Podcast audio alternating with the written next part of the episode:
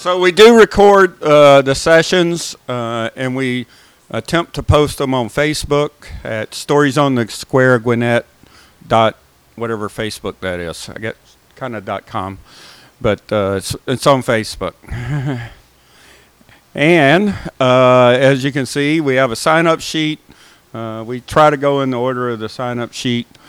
Uh, and I believe, without further ado, oh, yeah, we have cake to celebrate our anniversary. So we can be dishing that out. I believe it's a lemon cake, if I remember right. A lemonade party cake. Woohoo! All right. So, without further ado, if Miss Sarah Beth Nelson is ready to get up, we will start. And everybody, welcome Sarah Beth.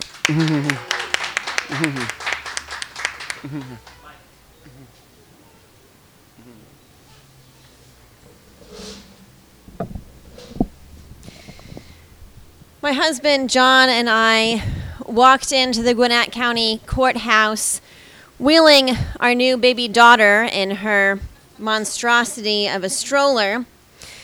We went through the metal detector and they didn't make us take baby Virginia out of the stroller. We just wheeled her through the metal detector and then we went over to the little box of a room that was the probate court. We sat in some chairs and waited for our turn to go up to the counter. And when we got up to the counter, we handed over a form that was an application for a birth certificate. Now, usually the hospital fills out the application for the birth certificate, but Virginia was born at home. And also because she was born at home, we couldn't we didn't have really all the right information to fill neatly into the boxes that were provided on the form because the form assumed that a baby would be born in the hospital. And so we knew that our information didn't fit perfectly into all the boxes, but we did the best that we could and we provided some other information. And so we walked up to the counter. We had baby Virginia there to, to show them that, that she was there. And we handed over our form, and the woman behind the counter was a little concerned that the information didn't perfectly fit what was supposed to go into the boxes, but John was talking to her about this and explaining about the other information that we had. And then this woman's manager noticed that John seemed to be arguing with her. And so the manager took over and the manager started arguing with John. And she asserted that the probate court was not going to file the form for us. Uh, now, the probate court really isn't uh, responsible for issuing birth certificates. That's the Vital Records Department. All they have to do is file the form. And John was trying to convince this manager at the probate court that she needed to file the form, and then if there were problems, we would talk to Vital Records about it. But she said that she was not going to waste our time or her time or the time of Vital Records, and she would not file the form filled out the way that it was. Now, for any of you who know John, you know that he can sometimes get heated in arguments, but I would like to tell you that he was being very calm. They were having a very calm discussion about this. And after a few minutes of this truly very calm discussion, one of the sheriff's deputies came into the probate court and asked us to leave. And John said, "No, no, we're just we're trying to get this this form filed so that we can get a birth certificate for our baby. You see the baby right here." And the sheriff's deputy said, "No, no, you need to leave the probate court." And so we walked out of probate court into the the lobby of the courthouse and there were four, five, six other sheriff's deputies that began surrounding us. And John said, "No, we're just trying we're just trying to work this out." And he said, "No, that woman asked you to leave and you didn't leave." And John said, "No, she didn't ask us to leave." And he said, "Well, she felt threatened. She pushed the silent call button."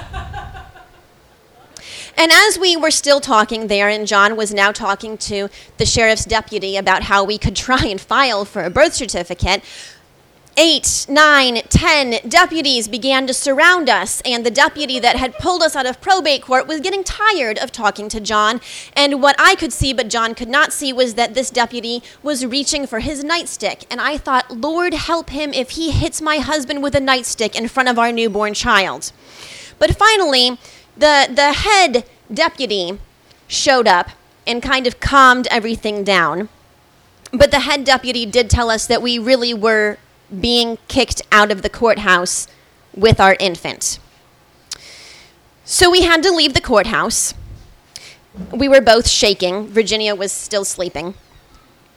We got in the car and we drove into Atlanta to the Vital Records building. It was another little box of a building. We went in, we took a ticket.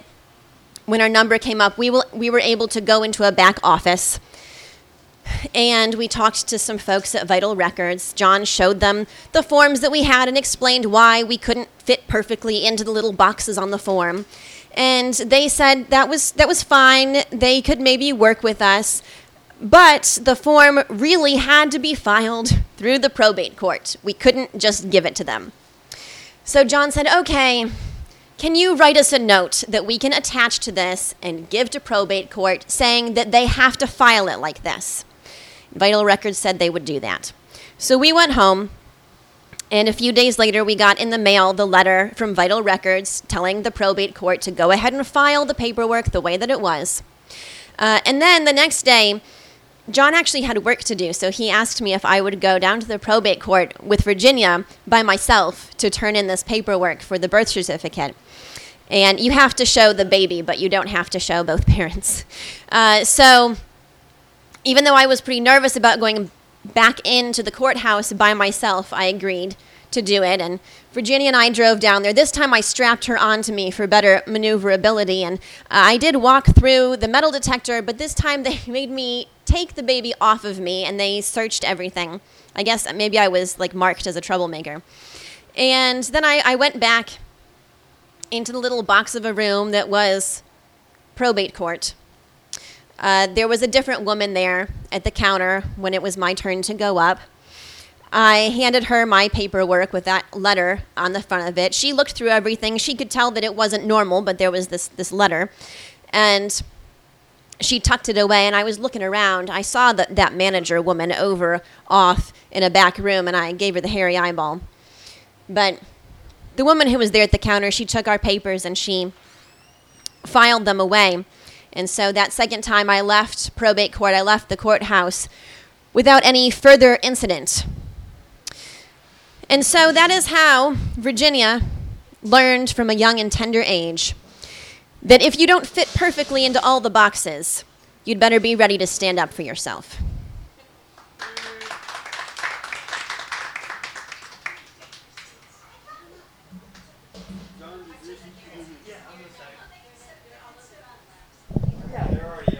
All right, everyone. Um, just to further some of the instructions, I think most of the people know this, but I'll repeat it for newcomers.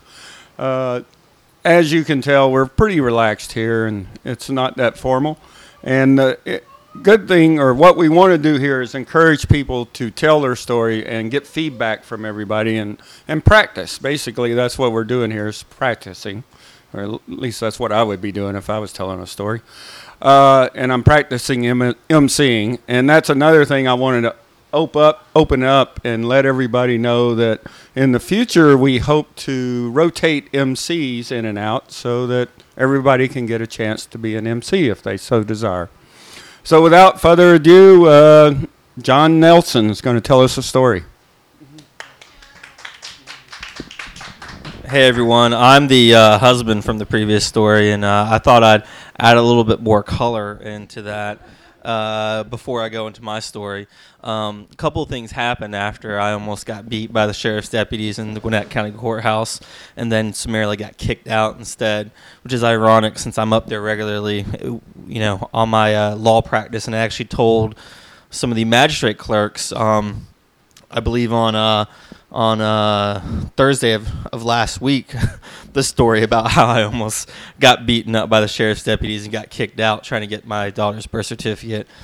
Uh, one of the things that happened was um, I uh, wrote the probate judge because the probate court handles uh, Gwinnett Vital Records, who then just literally takes the paper uh, filings and sends them to the Georgia Department of Vital Records, who then processes them and actually has the power to do things. I wrote the probate judge and and uh, described what had happened and what his employee had done. And so uh, when Sarah Beth went back to file things, and it went so much more smoothly. And she was giving the hairy eyeball to the employee. Uh, that was uh, likely because that employee, I found out, I've since found out, does not actually work there anymore. So, um, uh, on top of that, to actually finally get Virginia's birth certificate, I actually had to involve um, Governor Perdue's office. Uh, literally had to write them a letter saying, I'm simply trying to get a birth certificate so I can file my taxes like a good Georgian and pay money to the state. Uh, could they help me out with this? And uh, they actually, to, to you know, I'm, I did not vote for Governor Perdue either either time, but to give his office, uh, you know, credit where credit is due, um, they did actually reach out to the Department of Vital Records and help smooth, uh, you know, the process out. It still took um, from, I believe it was maybe January of 2010 until uh, August of 2010 before we got that birth certificate. so it was definitely madness, which is tonight's theme. Um, so my story on that theme is, as, as, you can see, I have my son here, uh, and believe it or not, I grew up as a boy as well. Uh, and um, one of the things that I'm learning is when he does things that I'm like, oh, that yeah, that makes sense. Uh, my wife, who grew up not as a boy but as a, as a girl when she was younger, uh, says, I, I, what, wh- where is this coming from?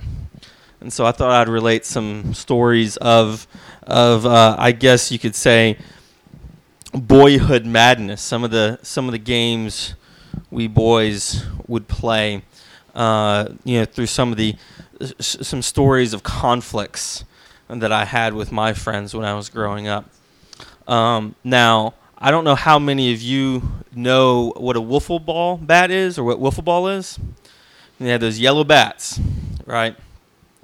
Uh, and what um, in, in, my neighborhood, there was me, and then I had a next door neighbor named Andrew. He was older than me. Up the street, I had my friend Chris, who was younger than me. And then at the bottom of the street, just about three houses down, two houses down actually from me, was uh, a a friend who was younger than Andrew but older than me, named Leo.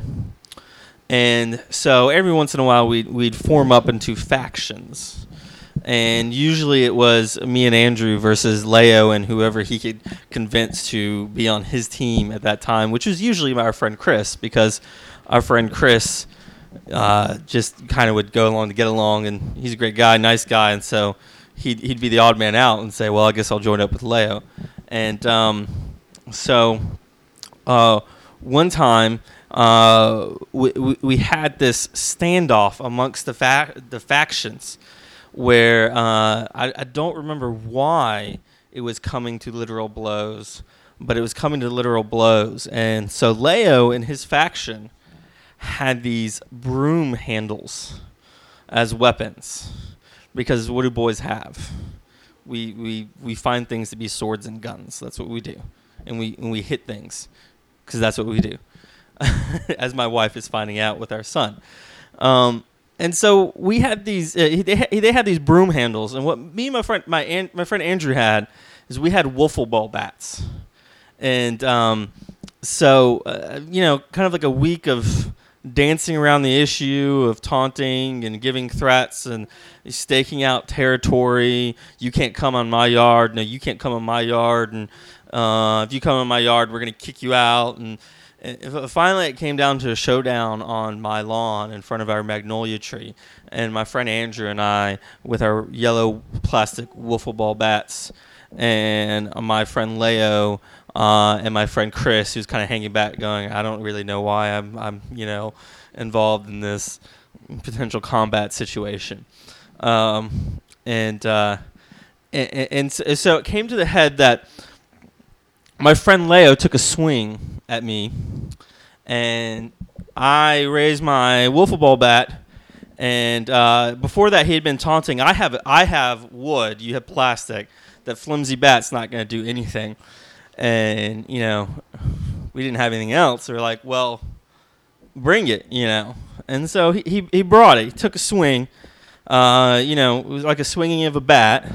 and you know I swing my my actual wiffle ball plastic bat back at him, and I can still remember the image in my in my head of the wooden um, broom handle hitting my wiffle ball bat, and my wiffle ball bat, this plastic bat, like bending over it. Swear it was kind of like here's my wiffle ball bat before the hit, and then this is it after the hit, and the you know broom handles there. And at that that immediate moment, I'm thinking the wiffle ball bats were a bad idea. Um, but then just you know moments later, the broom handle cracks and breaks in half, and my wiffle ball bat just springs back up, upright, and there's there's me with my wiffle ball bat with a shocked look on my face, jaw hanging open, and my friend Leo across from me with a broken broom handle, shocked, jaw hanging open, which I found out was his mom's broom handle, and he later got in trouble for breaking it. And we, we kind of stand there, and my friend Andrew's behind me with his wiffle ball bat. Of course, he was smarter and let me be the front line advance. I was not as smart. Um, and then our friend Chris on the other side in the back, who it wasn't necessarily from smarts, it was more kind of like, you know, whatever, Leo, this is really your fight kind of thing. and we're all just standing there looking at it. And then my friend Andrew starts laughing, and my friend Leo starts laughing, and I just say, I didn't really think that would happen. and uh, so, um, you know, a little bit of childhood madness uh, you can expect from boys. Um, the other story I was going to relate from that uh, also involves my friend Leo. He had a knack for getting into trouble. My understanding is he still does. Um, and uh, there was a uh, another boy not on our street, but like a few streets over, who still went to our school. Actually, he may not have gone to our school. He may have gone to a private school. Do you remember where Micah? Do you remember Micah? He give you an idea of Micah. He he's um one of those kids that's bigger than the other kids. Not just bigger like heavy, but bigger like muscle. Uh, he was also had a lot like his his family had money. Like he had an ATV at like age 10 maybe, I don't remember. Um, you know, all the Nintendo games and whatnot. Uh, he, he had money, um, maybe a little spoiled. Not a bad kid, maybe a little spoiled though, and and used to getting his way. Not just because he had money, but also he's bigger than the other kids. Uh, and um, we we were uh, respectful of his size, I guess you could say, amongst my friends. We didn't pick fights with Micah. That was just seemed foolish. Uh, you know, no one did that except for my friend Leo. and I still remember this one moment um, when Leo picked a fight with Micah, and it kind of been brewing over the course of a week because that's how it happens. You know, kind of little things here and there build up until finally there's the breaking point, the straw that breaks the camel's back, so to say. And um, uh, you know, one day, um, Leo, being the smart aleck he was, finally provided the comments that broke. Uh, that was the straw that broke uh, the camel's back, or in this case, that enraged Micah. And Leo lived at the end of a cul-de-sac, and behind his house was the creek that we'd all play in, and behind that was some some um, uh, you know the, another sh- uh, street, and you know that street connected the street Mike was on, uh, lived on, and I remember whatever set it off, you could literally see Micah's face get red out of fury, and uh, he began chasing Leo around his house. Uh, it was like out of a cartoon, like one time with Leo laughing and, and Micah screaming in rage. Two times, Leo laughing, Micah screaming in rage. Three times, Leo laughing, Micah screaming in rage. And we're all kind of looking on in fascination, saying, "Well, why would you? Why would you poke the bear?" Uh, and, and, you know, th- that's not necessarily atypical. The moment where it became atypical, and the moment where it became something that was burned in my mind, was when Micah then proceeded to pick up a very large rock, very large rock. I mean, it was probably like a, I mean, it, it was it was literally about this this big kind of rock. Picked it up over his head and begins running after Leo with that, catching up with him carrying said rock. And at that point, my friends and I were thinking, Micah's gonna kill Leo. We knew this was gonna happen someday. so at that point, you know, uh, up until this point, we're kind of like on Micah's side. We're like, Leo's being a jerk. You know, he shouldn't have picked on Mike, uh, Micah. But at this point, we're all like, we don't want to listen, uh, uh, you know, witness a murder. So we're like trying to direct Mike, uh, Micah away from him, saying, Micah, just it's not that big of a deal. Just, just calm down and Leo, run over there, out of the way. He's got a rock. Don't let him catch you. Um, you know that to go along with the theme of madness. There are moments like that in childhood. Actually, another moment of madness was the time. These all seem to revolve around Leo, actually, where he got me to the point uh, where I grabbed a um, decorative tomahawk I had gotten as uh, when I was a, as a Cub Scout. Went to like a Cherokee Nation kind of thing, uh, campground. Um, actually, I think it's Stone Mountain. I got a tomahawk, and it's like, well, I'll tomahawk you, and it was rather silly looking back on it. But um, you know, these are the these are the uh, amusing moments of childhood, at least boyhood madness, that I think every boy kind of goes through, where y- y- you get in your fights with your friends and you explore the um, outer boundaries of the flexibility of uh, wiffle ball bats, and um, uh, you know how to how to mediate uh, a dispute between uh, one person who's running as fast as he can and another person who's carrying a rock over his head trying to kill him, and uh, you know um, until I met my wife and had my kids, I didn't realize that those moments that I take for granted, those moments of madness and craziness and boyhood, uh, friendships and and fun and craziness.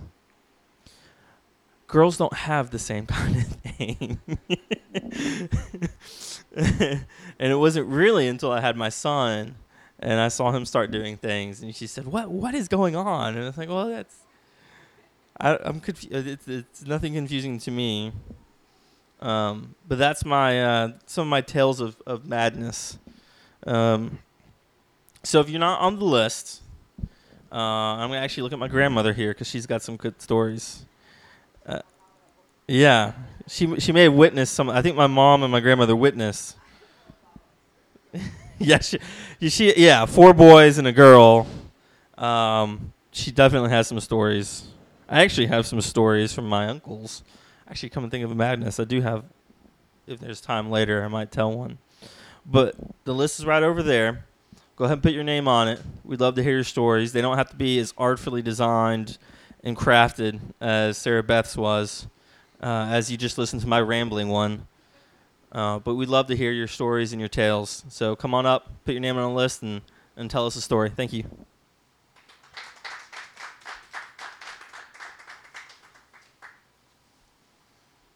All right.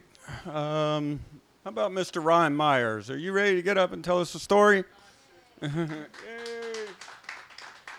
Ryan was at our first storytelling uh, event in Sweetwater Bar and Grill, and he told a great story about his wife Marie. And he has lived in infamy since because all our stories posted were under Ryan Myers' crab attack name until recently when I finally figured out how to get it off. Everybody, Ryan Myers. Thank you. Well, continuing the theme of not necessarily madness, but craziness, you really don't meet many, many, too far back. You don't meet many crazy people walking down the road of life. They've usually self selected themselves out at some point.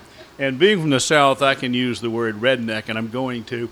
That the old joke about the uh, famous, la- mo- most common last word of a redneck are, "Hey, everybody, watch this."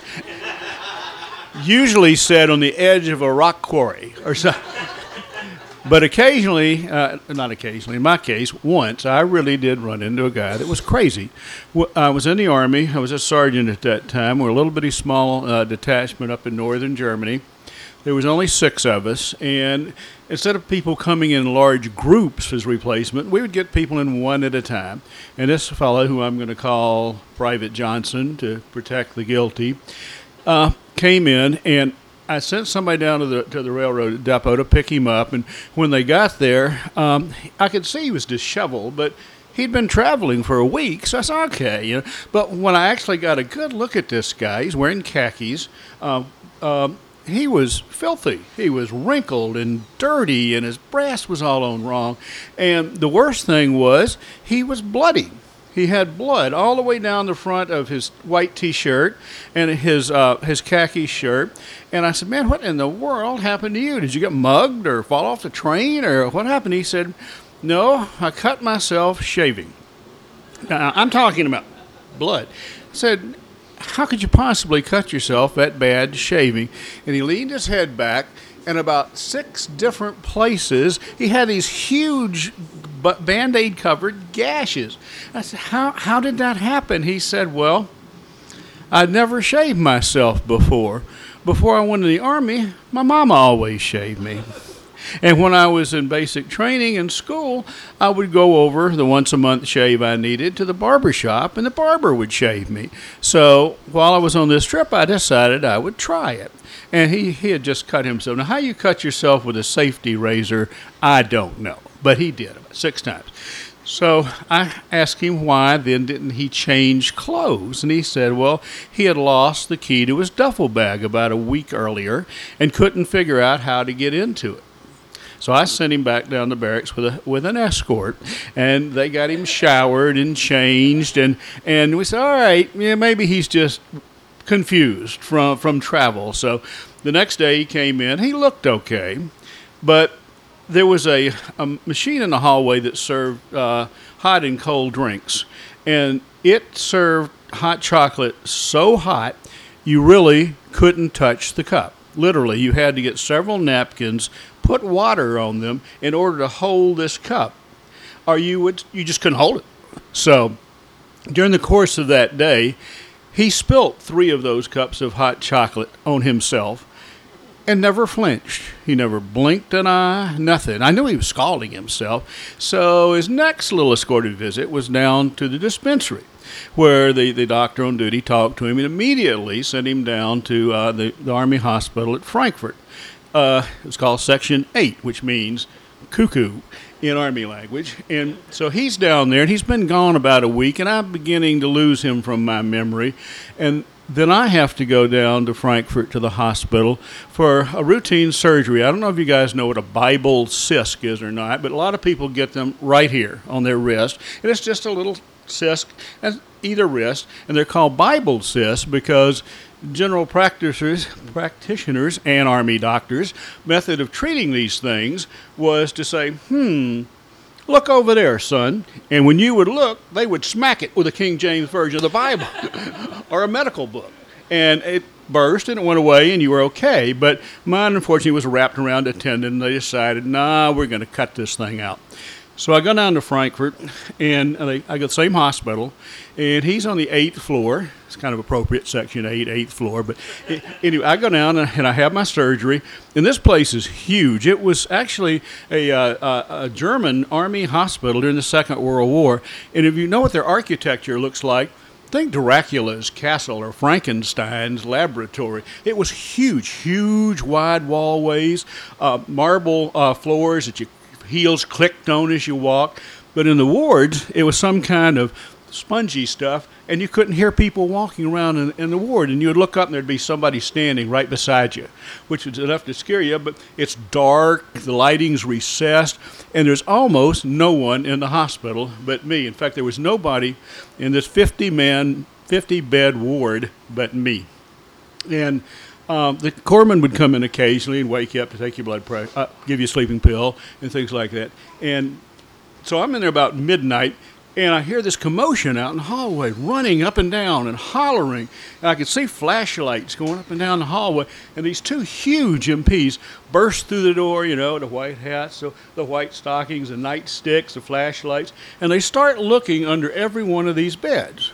I, I forgot to tell you, my arm was immobilized by a sling that was attached to the bed and had to stay that way for 24 hours. So they're looking around, so I immediately inquire, Say, fellas, what are you looking for? They said, Well, there's a guy that just came down here about a week ago from up north. He's escaped from the psycho ward, and he's got a scalpel. and we're looking for it. Said, Well, I think I know that guy. I sent him down here. He said, uh, Bad for you. Said, and about that time, they called on the radio and said they had caught this guy and they had him in restraints. But I did not go to sleep the rest of the night, and I got discharged the next day. And that's my experience with a guy that was really, really crazy.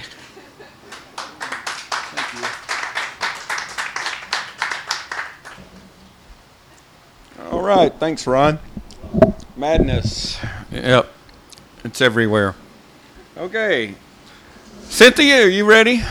All right. I want to know, is, is this anybody's dental floss container? Mm-hmm. I brought it in case we needed. Oh, I see. This is a high-tech device. Yes. Okay, everybody, Cynthia Renty. Oh, it's a cold spot back here. I can feel that. He's like, wee! I'm glad I brought my little wrap.